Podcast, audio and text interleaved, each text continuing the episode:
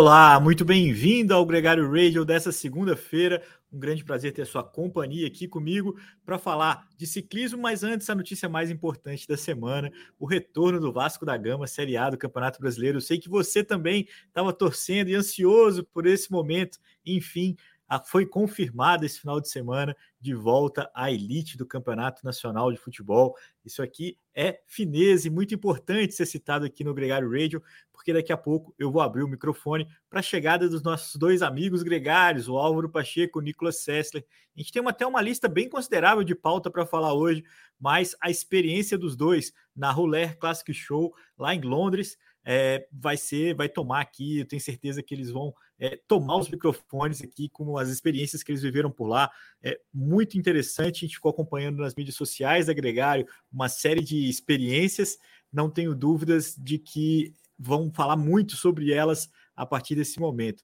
É, lembrando que esse programa é gravado ao vivo no YouTube, depois ele é reprisado no seu player de podcast favorito, tudo isso é um oferecimento da Session Brasil, a nossa parceira nessa publicação. Sem mais delongas, então, vamos colocar o Nicolas Sessler.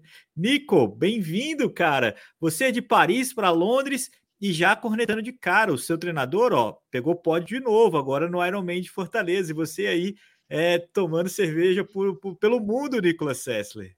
Rapaz, eu tô só na engorda, eu tô no, no, no padrão Vasco da Gama, já tô afundando nesse rumo, nunca mais volto à Série A do campeonato. Quem Pronto sabe? Pra cair, é né, bom acabar. É, tô... até, até nem, nem para baixo eu tô, devo estar descendo, que eu devo estar com o braço tão duro de não subir na bicicleta depois de tanto tempo que devo estar até meio slow na, na reação. Já tá na hora de voltar a ser ciclista, Leandrão. Ah. Foram semanas muito legais aí de, de pós-temporada, mas essa, eu, agora quando eu voltei dessa viagem de Londres, subi na balança e foi... Uh... Opa! É assim Opa. que começa, Nicolas. Venho do futuro e vos digo. Vamos colocar aqui que esse programa vai ser ainda mais especial com a presença do Álvaro Pacheco, nosso craque gregário, que é, não é tão assíduo assim no, no Gregário Radio, mas é sempre muito bem-vindo. Álvaro, que bom que você está aqui com a gente. Privilégio, aliás, momento raro nós três, né? Porque é, para permitir a competição do Nicolas, às vezes eu cobria ele, é, tentando não fazer muito feio, mas acho que um Gregário Radio com nós três juntos é, é raro e histórico. Né? Raro e histórico, eu acho que valioso, porque a pauta também é muito boa. Vocês estiveram lá na, na Rouleur London Show, é, uma experiência que eu queria que você explicasse desde o princípio o que, que é esse evento. A gente viu lá Tom Boonen, viu o Fabio Cancellara, viu o pessoal da Rapha, viu o pessoal é, das principais marcas de bicicleta, também a bike do Filippo Ganna, tudo isso a gente pôde acompanhar é, os highlights, né, nas mídias sociais, mas você estava lá, conta pra gente um pouco sobre isso. É, bom, Leandro, a, a Rouleur tem uma história interessante, porque um dos fundadores dela foi o Simon Mottram, que fundou a Rapha, uh, e um outro grupo que queria fazer uma coisa de, é uma revista que existe até hoje no digital e no físico, e de três, quatro anos para cá eles começaram a fazer um evento.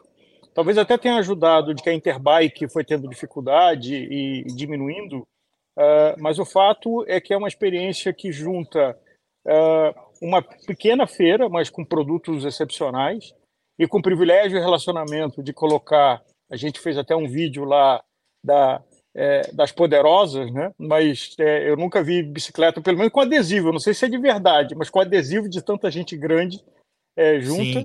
Uh, o, os atletas e estrelas no palco e ainda os entrevistadores da G C N é, fazendo parte do espetáculo. Uh, e é, o convívio de estar tá tudo isso junto durante três dias.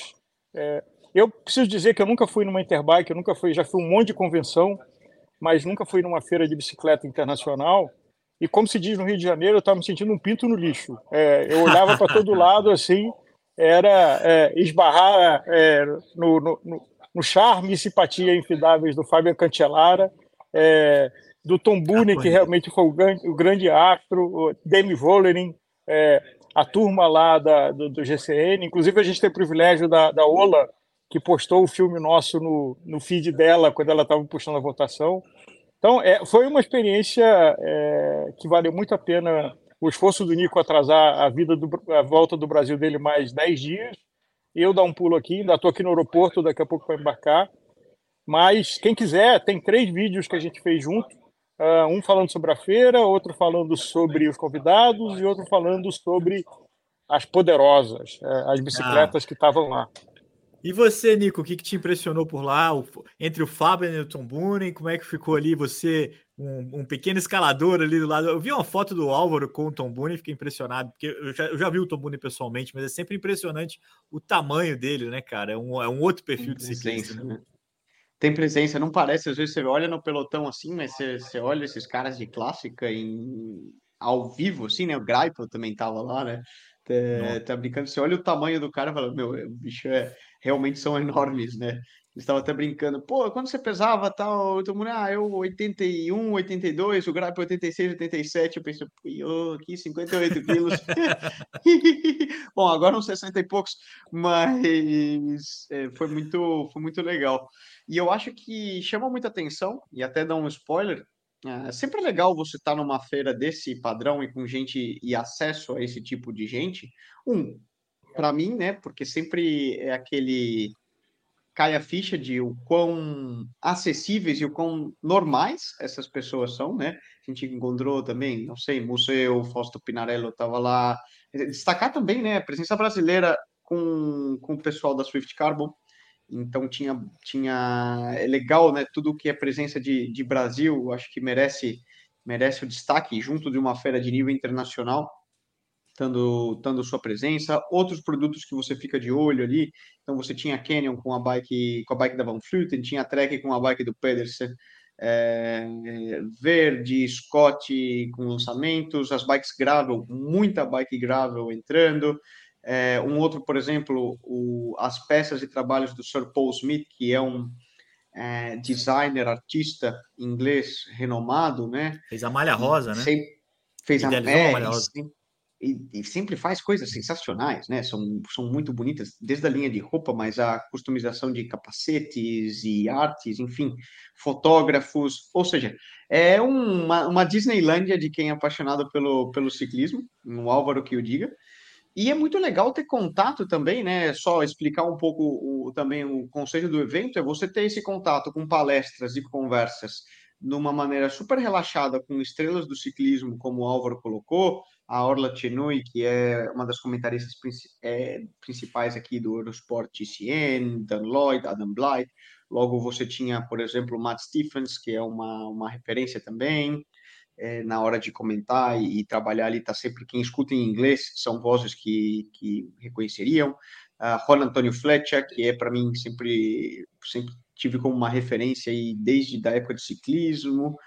É, muita, muita gente, como, como o Álvaro mencionou, que são referências no segmento do ciclismo, e você traz isso em conjunto com uma feira onde as pessoas podem ir no centro de Londres. Então, vamos pensar, fazer algo isso aí no centro de, de São Paulo, numa região super valorizada, e, e juntar esse ambiente legal de você ir e assistir aos teus grandes ídolos do esporte e, ao mesmo tempo, pô, é aproveitar ali para ver novidades, lançamentos, poder comprar uma camiseta e tal. E, e claro, tomar uma boa cerveja também, né? Foi feito na, na antiga Truman Brewery, que é, era uma cervejaria artesanal que hoje foi, foi desmontada para montar. Então, foi, foi muito legal. E sempre se aprende. Tem muito conteúdo aí, já dando um spoiler, que vai surgir de contatos que a gente fez, de novos produtos que estão a caminho, novos aplicativos de treinamento, é, enfim, a gente cria muito contato também aí como, como vamos dizer, meio de, de imprensa para muito conteúdo legal que deve surgir nas próximas semanas, é, provenientes da feira. É, eu não tenho dúvida. Agora, dois comentários, né? é, Leandro, dois comentários. Um... Tinha um brasileiro amigo nosso que estava lá e quando viu o Tom Boonen, sacou a frase assim, se eu fosse mulher eu dava para ele, porque esse cara é muito estrela, simpático.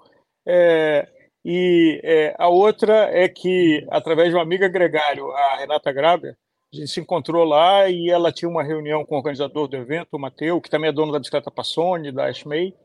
E aí falou, não, tem uma reunião, vamos junto com ele aqui. Aí a gente entrou numa sala, que era uma sala reservada, que era um estúdio, e estava lá o Simon Mottram, uh, fundador da Rapha, sozinho, e aí estavam os Nicolas, eu, a Renata, o marido e o Matteo, e começamos a conversar ali, assim, E o Simon foi super gentil, inclusive eu mencionei um livro que eu tinha falado, ele falou, olha, tá fora de edição, eu só tenho um, e ele foi gentil de, de autografar e de me dar. Então, assim, eu diria que não só a primeira-feira, mas o fato de encontrar o Tom Boonen foi uma simpatia, depois a gente teve acesso à sala V I P, ali onde estavam os convidados. É, então, acho que, in, incidentalmente, é, a gente pode dizer que a Gregário participou ali do, do, do, do centro do universo do ciclismo É, europeu. Uh, a simpatia do Tom Boonen em pedir é, a foto foi diametralmente o oposto da antipatia do Fabio Cancellara quando eu cheguei perto é, dele para tietar.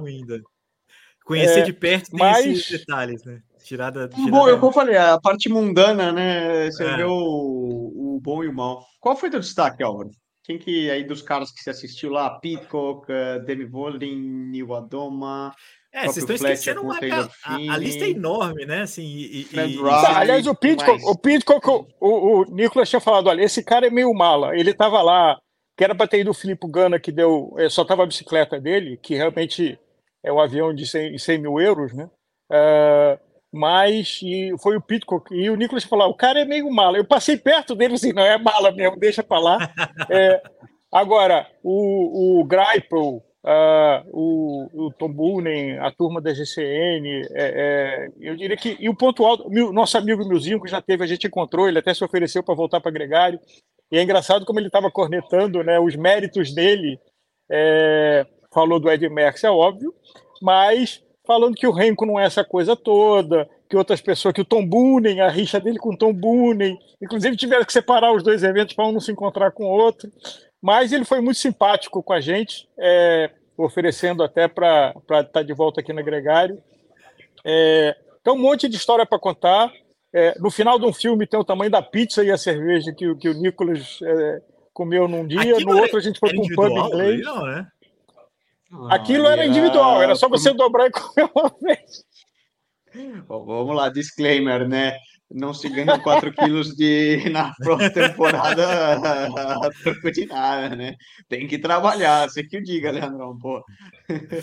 Pô, tem Não, que mas trabalhar. Eu diria destaque. Se conquista. É, eu diria destaque, e, e a gente registrou, infelizmente, em inglês, e algumas estão melhores do que outras, mas os três painéis que estão lá, é, na página da Gregário no, no Reels, eu acho que Tom Boonen com Cancellara é uma conversa espetacular, de ver esses dois caras juntos, e o respeito e a admiração dos dois.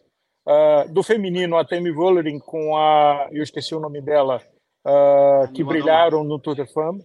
Uh, o, o Juan Antonio Flecha é, com os outros dois como gregários. Uh, infelizmente, não ficou bom o Paul Smith com o Simon, e a gente não manteve no feed. É, ah, a não discussão... Né? É, pois é. A, a discussão, a discussão uh, do Museeuw sobre o que, que ele foi e o que, que ele acha que essa geração é. Então, uh, talvez o ponto alto, alto, realmente é a simpatia do Tom Boonen. E ele é sócio de uma empresa chamada Classified, que tem uma solução muito curiosa, que eu até testei no rolo lá, de que ela transforma o que você ter dois pratos na frente, você trocando o cubo traseiro e um cassete especial... E você, num botão, você tem uma relação onze a vinte e três, é, muito mais justinho, a corrente mais justa, é, mas só com um prato na frente, e eletronicamente ele simula o cassete. O cara me explicou três vezes, eu não entendi, mas funciona. Eu subi no rolo e é uma solução é, impressionante. Foi uma das coisas que mais me chamou a atenção na feira. Tem um aplicativo novo de treino usando inteligência artificial. É, conheci uma outra pessoa que era um ídolo, que é o Michael Blunt, um fotógrafo que tem, é, tá até no Reels, sobre montanhas épicas, e eu coloquei no, no, no, no nosso Stories um livro, algumas né? fotos legal. de estúdio que ele fez de, de Roubaix, assim, para onde você olhava, um grafiteiro belga, é, que tinha coisas no chão e depois na parede, é, o próprio Matteo, que, é, que é, o, é o dono do evento e dono da Passoni. Sim, é, de verdade, é, eu tô aqui de jet lag, que eu posei é, uma hora e meia depois já tinha tomado banho e Nicolas e eu estávamos chegando na feira. Meu almoço foi dois donuts que o, o Nicolas me emprestou. É, e passei nessa, nesses três donuts, dias mais... Peraí, peraí, peraí, Nicolas, donuts, Nicolas? Pô, não, donuts, só junk, Nicolas. só junk, só junk. Pô, pra essa vocês não me chamam, né? É o tema do, pro... o tema do programa de... dessa semana. é um evento de ciclismo, é uma feira internacional, até aí tudo bem, vai só vocês dois. Pô, mas dane-se, Nicolas. Pô, cadê o meu? Cara, cara? Pizza, assim? cerveja, não, peraí, né? Não, pô, não, não, não, isso não vai se repetir assim, não posso ficar fora dessa. Não, agora, não, não. agora Leandro, falta, é, vo, é, você fez falta e ano que vem tá junto, ou quem sabe a gente faz algumas coisas parecidas. Mas eu queria puxar duas coisas. Um, de que está a discussão do, do Museeuw, e aí botar o, o, o Nicolas, de que ele discutiu o que é ser o Flandrian, quem é um Flandrian. Então, Nicolas, se pudesse explicar o que é ser o Flandrian e quem você considera um, um Flandrian. E a segunda, que tem posters sobre Puncher, é, do grafite, eu queria que o Leandro trouxesse para a gente. Então, primeiro você, Nicolas. Isso foi, foi legal, né? O, o Museeuw foi talvez um dos que começou essa história do True Flandrian, que é o, o ciclista, o leão de Flandres, né? Flandres é uma, é uma região na Bélgica, como a gente sabe, que é muito tradicional pelo ciclismo. Então você tem todas, praticamente todas as clássicas ali, apesar de Paris-Roubaix ser na França, mas é considerada parte das clássicas belgas de primavera e, e de pavês. E o verdadeiro Flandrian, que era como o Museeuw se, considera, se considerava, é aquele cara que se so, sobressai em condições extremas e condições climáticas e típicas daquela região que seriam propícias. Então, muito vento, chuva, paralelo, lama, ou seja, aquela corrida verdadeiramente épica, né? Pra, na história recente do ciclismo, a gente pode pensar aí naquelas imagens de uma Strade Bianche quando chove, ou, por exemplo, da Paris-Roubaix do ano passado, do ano da pandemia, perdão, quando, quando choveu e o Colbrelli ganhou, e você vê aquela foto de, de lama para todo quanto é lado, um caindo para um lado, um caindo para o outro, e o True Flandrian, né, o, se, se sobressai nessas condições.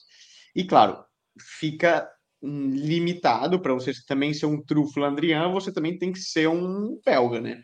E, mais especificamente, não um belga Wallon, que seria da região sul, da, da parte francesa, mas um belga da região de Flandres, é, da região que, que fala flamenco, que fala holandês na, na Bélgica.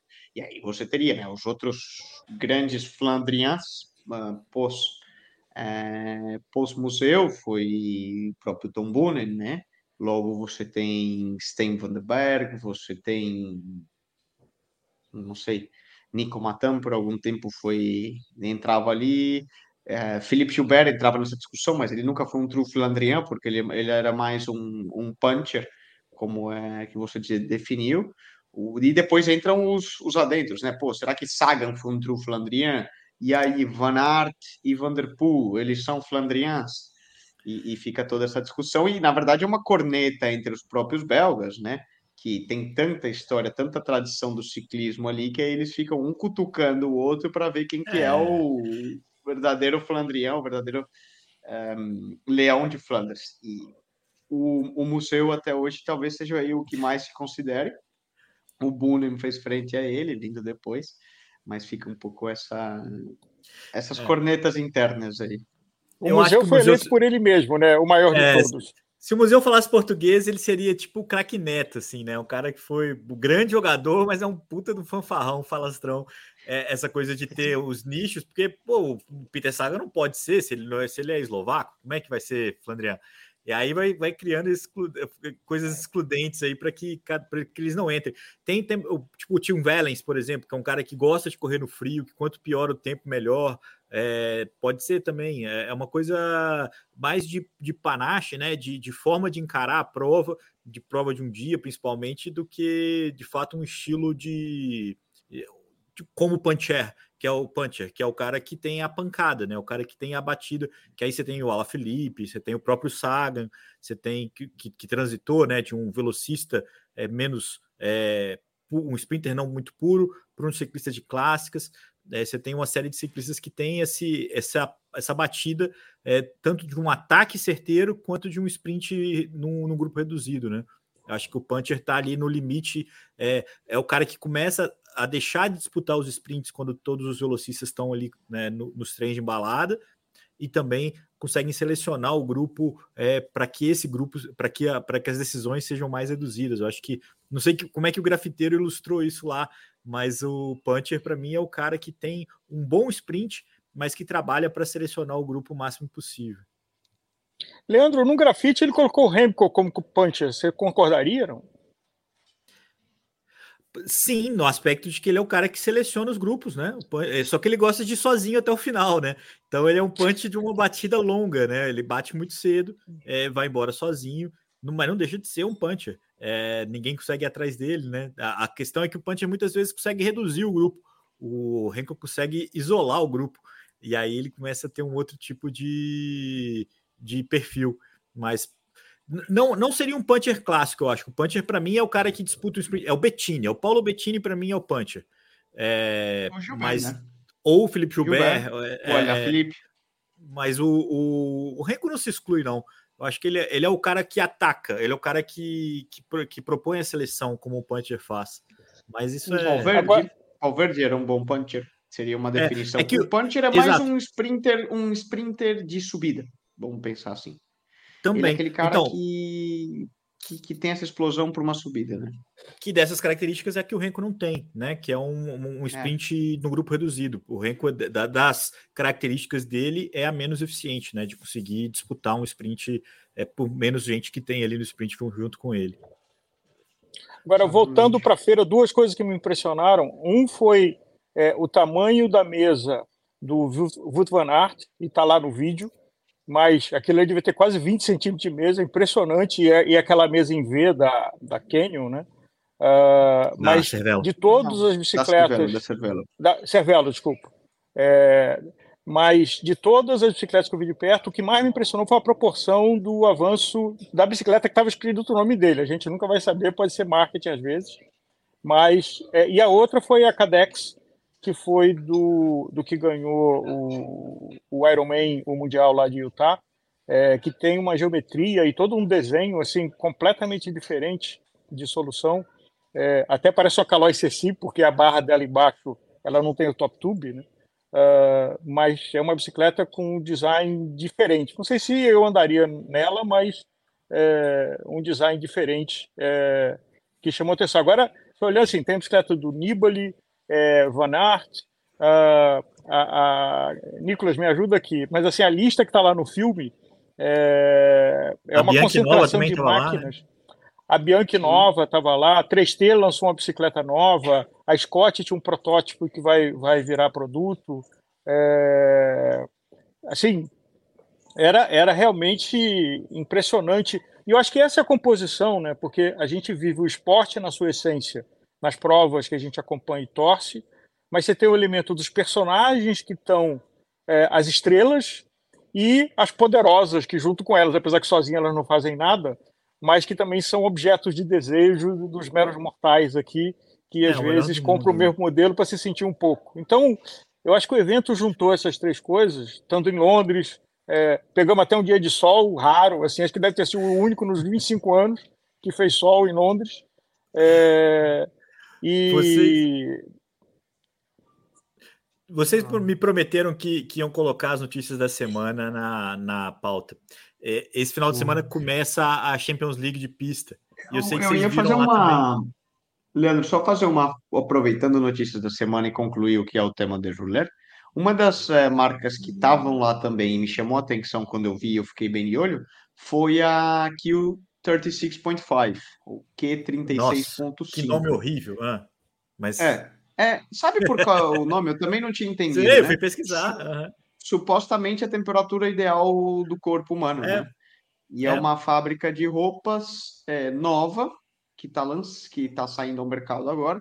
E por que que é notícia? Porque justamente essa semana foi anunciado o retorno da antiga equipe Dimension Data Quebec Asus, que era do aquela Doug equipe Rider. africana do Doug Rider, é, em conjunto com Vincenzo Nibali, que vai entrar não como ciclista, mas como manager, um corpo, manager assessor, vamos colocar, volta ao pelotão profissional, na, na segunda, numa equipe de segunda divisão, né, de Pro Continental, e a equipe vai chamar Q trinta e seis ponto cinco, Q trinta e seis ponto cinco, patrocinada pela marca de roupas.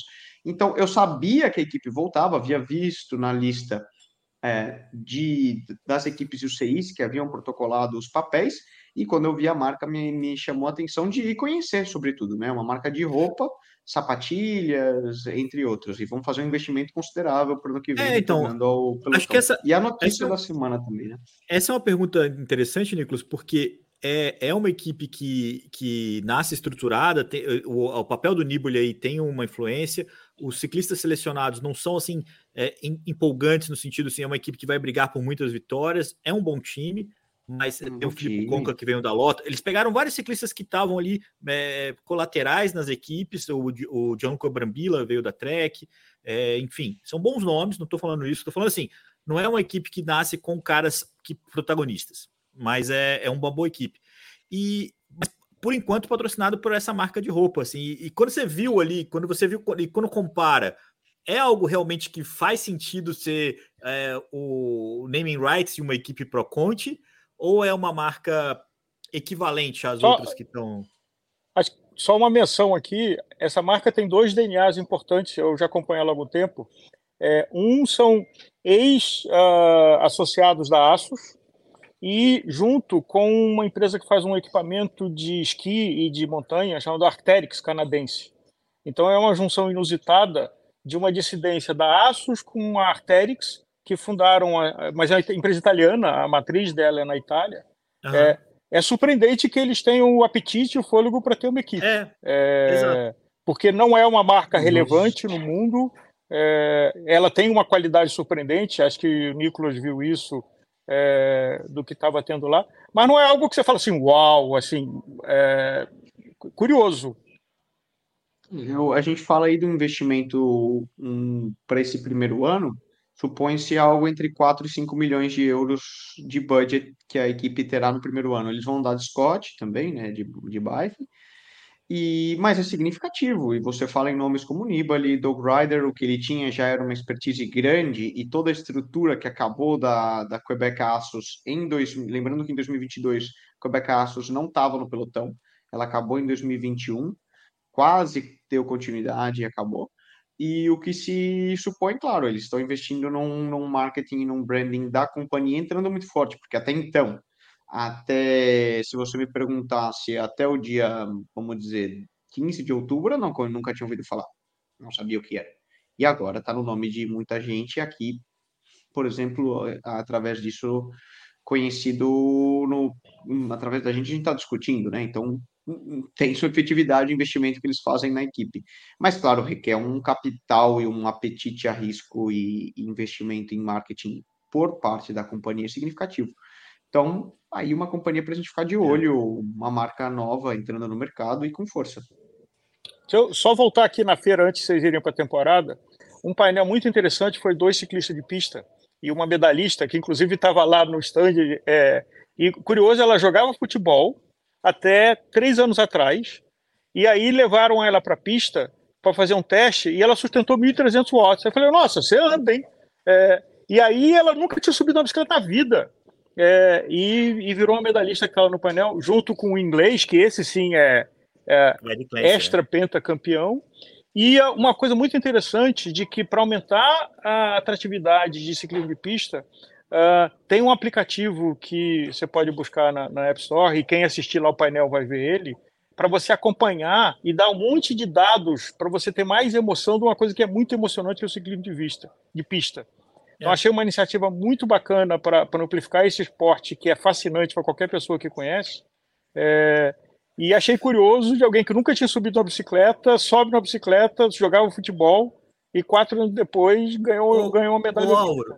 Se você quiser contratar uma menina pro seu time, cara, procura num time de futebol. É, é da Vivi Faveri à Tota Magalhães, cara. É Flávio Oliveira. Todo mundo tem ali um pé... É, se, se joga bem futebol, vai ser boa ciclista, muitas vezes. Eu tô brincando, porque o histórico é, é recorrente, assim, de, de ciclistas que vieram da bola. A Tota era uma ótima atacante, ah. goleadora. E... Cancelei. Flávia... Cancelei. Ué, o Remco, o Remco jogou bola, né? Sim. O Remco jogou bola, né? Mas só... Nico, a menina, ah. só para registrar o nome que o Álvaro menciona, é a Kesley Mitchell, uma canadense. Ela fez o talk junto do Ed Clancy, que é outro medalhista inglês. é, muito renomado no ciclismo de pista. São nomes que a gente não, não escuta tanto, né?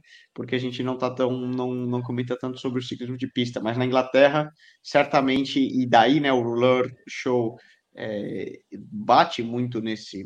nesse público é. inglês, eles têm muita ficção, muita paixão pelo ciclismo.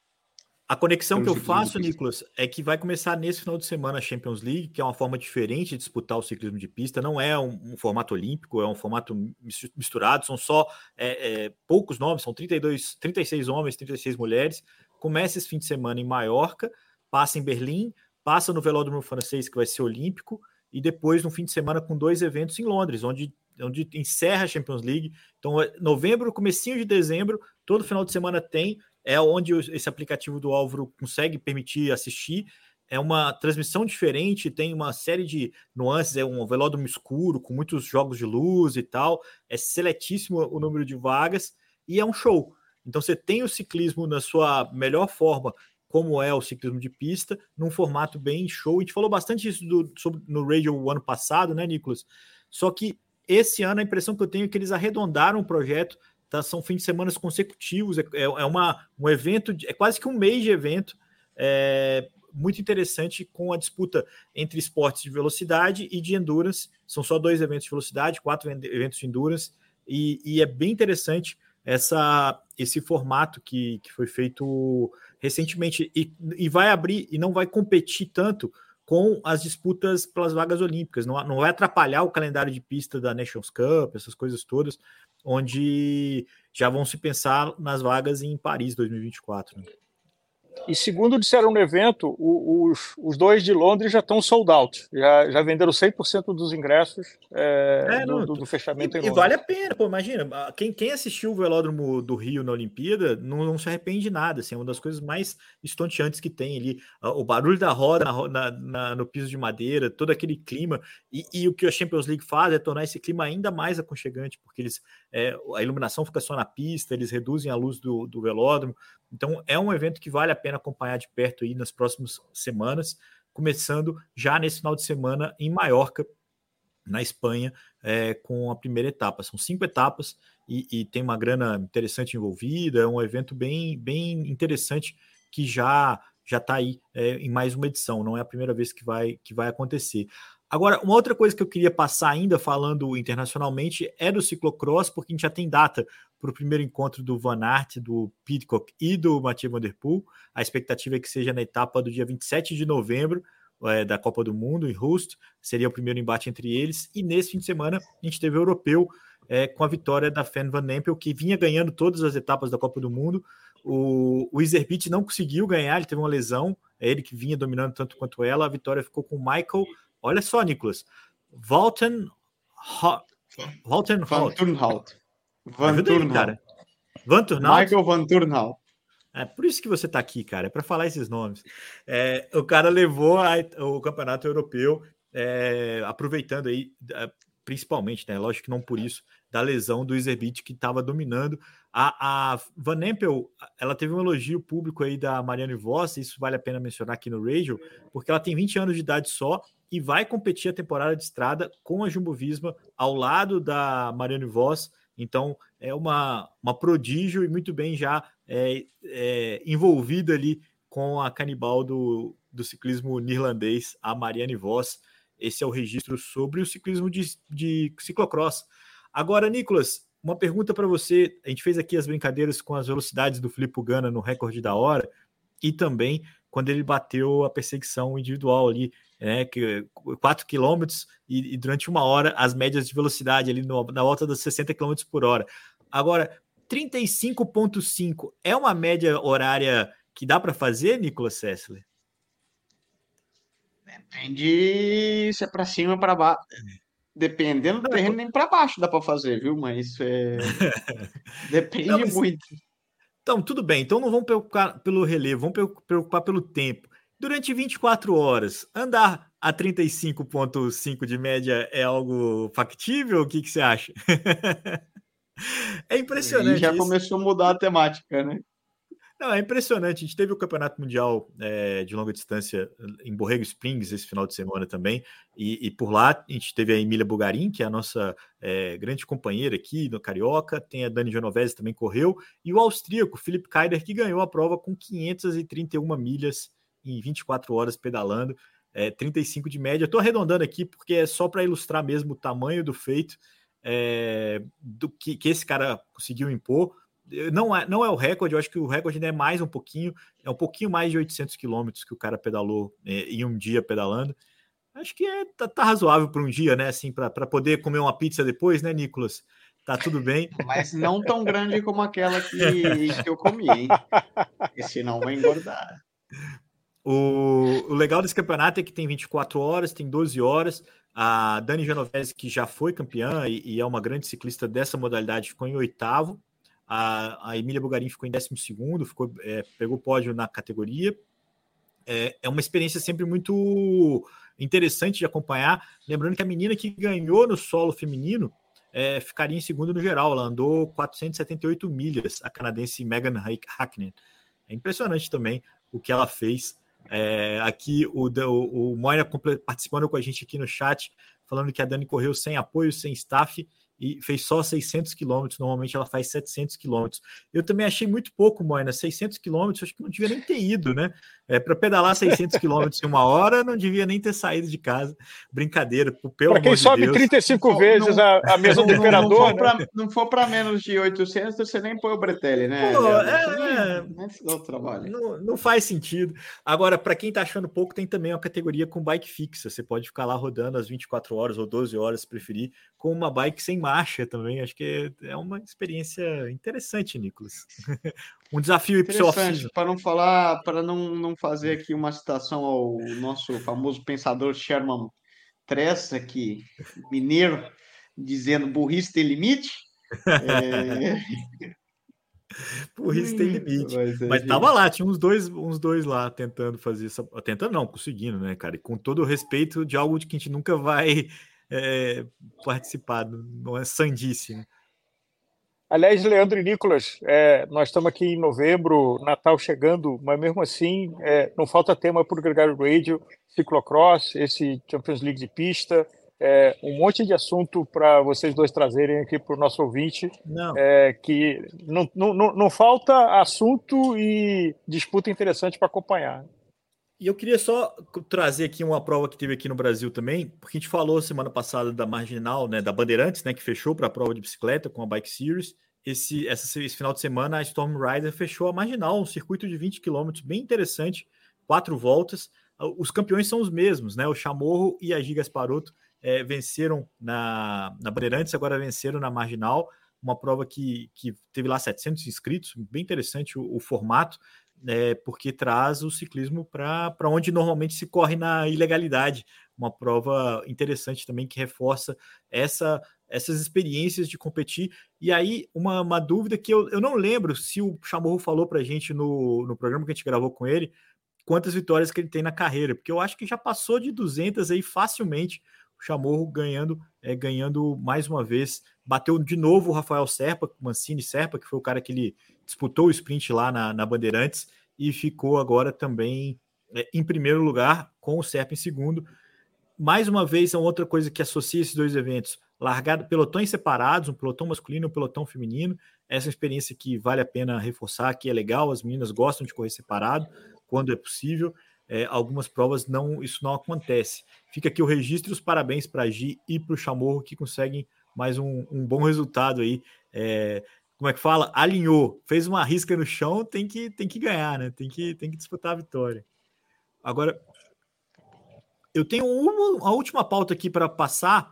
Eu não sei se o Nicolas Sessler ainda tá, já começou a pensar no que, que ele vai fazer é, é, de treinamento, né? Quando é que ele volta a pedalar é, de novo? Já comecei mas... hoje, Leandrão, já bateu. Quando eu subi na balança, falei, ih, rapaz, deixa eu voltar, senão... E, e, e a expectativa de você, sei lá, quem sabe correr pela primeira vez o Tour de San Juan, né, Nicolas? Correr na Argentina, depois de dois anos de ausências aí, a seleção brasileira correndo por lá, a gente já teve a confirmação de algumas de algumas equipes, né? Ó, a Total Energies com o Peter Sagan vai começar lá. Primeira vez que o Sagan começa a temporada dele na Argentina desde que ele saiu da Tinkoff.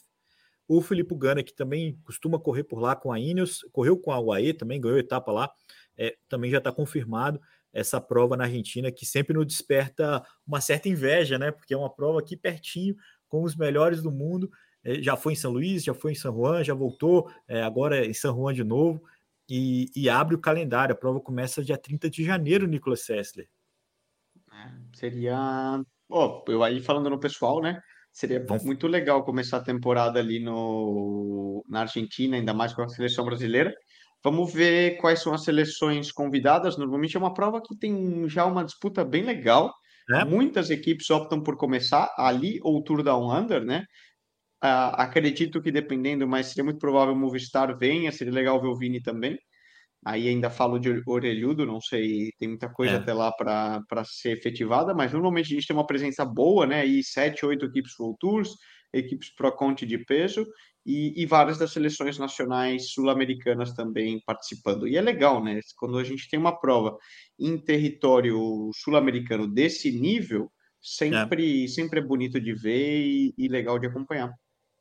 O Brasil normalmente participa como seleção, é, o número de vagas é, Proconte e Conte são reguladas, é, de várias vezes a seleção é uma equipe, né? Já foi Ribeirão, já foi é, Funvic. Fez mas a Swift corre... esse ano, né? A, a Swift já correu como seleção também, então vamos acompanhar a, a, como, for, como fica é, essa convocação, brincando contigo aqui, fazendo já desde já um lobby, né, Nicolas? Quem não planta, não colhe, né? Tem que, é. tem que participar aí. É, tem que tentar vender o peixe, né? Tem que tentar vender o peixe. É, bom, e, e eu acho que essa é uma, uma boa forma de a gente encerrar o programa. Eu acho que a gente tem uma, um entusiasmo enorme aqui da experiência de vocês no, no Roller London Show. Tenho certeza que vocês vão falar disso e muitas vezes aí é, nos nossos próximos encontros. Lembrando que amanhã tem Gregário Tech, já gravado pelo Nicolas Sessler. Na sexta-feira tem Gregário Cycling é, novamente, uma série de é, conteúdos especiais também com o Papo de Oficina. E, e a gente se encontra. Na, na próxima segunda-feira tem mais Gregário Radio e continuando aqui a batida. Então vamos programar o nosso off-season no radio aí, mas a gente já te avisa com antecedência para que você fique ligado é, nos próximos encontros por aqui. Um abraço, Álvaro. Olá. Volto sempre. A gente vai se falando. Boa viagem aí, Álvaro. Obrigado. Obrigado também ao John Correia, ao Bob Ferreira, a, ao Bedinei, a galera que passou aqui com a gente na transmissão. Lembrando que esse programa é sempre gravado ao vivo e você escuta quando você quiser no seu player de podcast favorito. O Gregário Radio volta na próxima segunda. Um grande abraço para vocês e bye bye.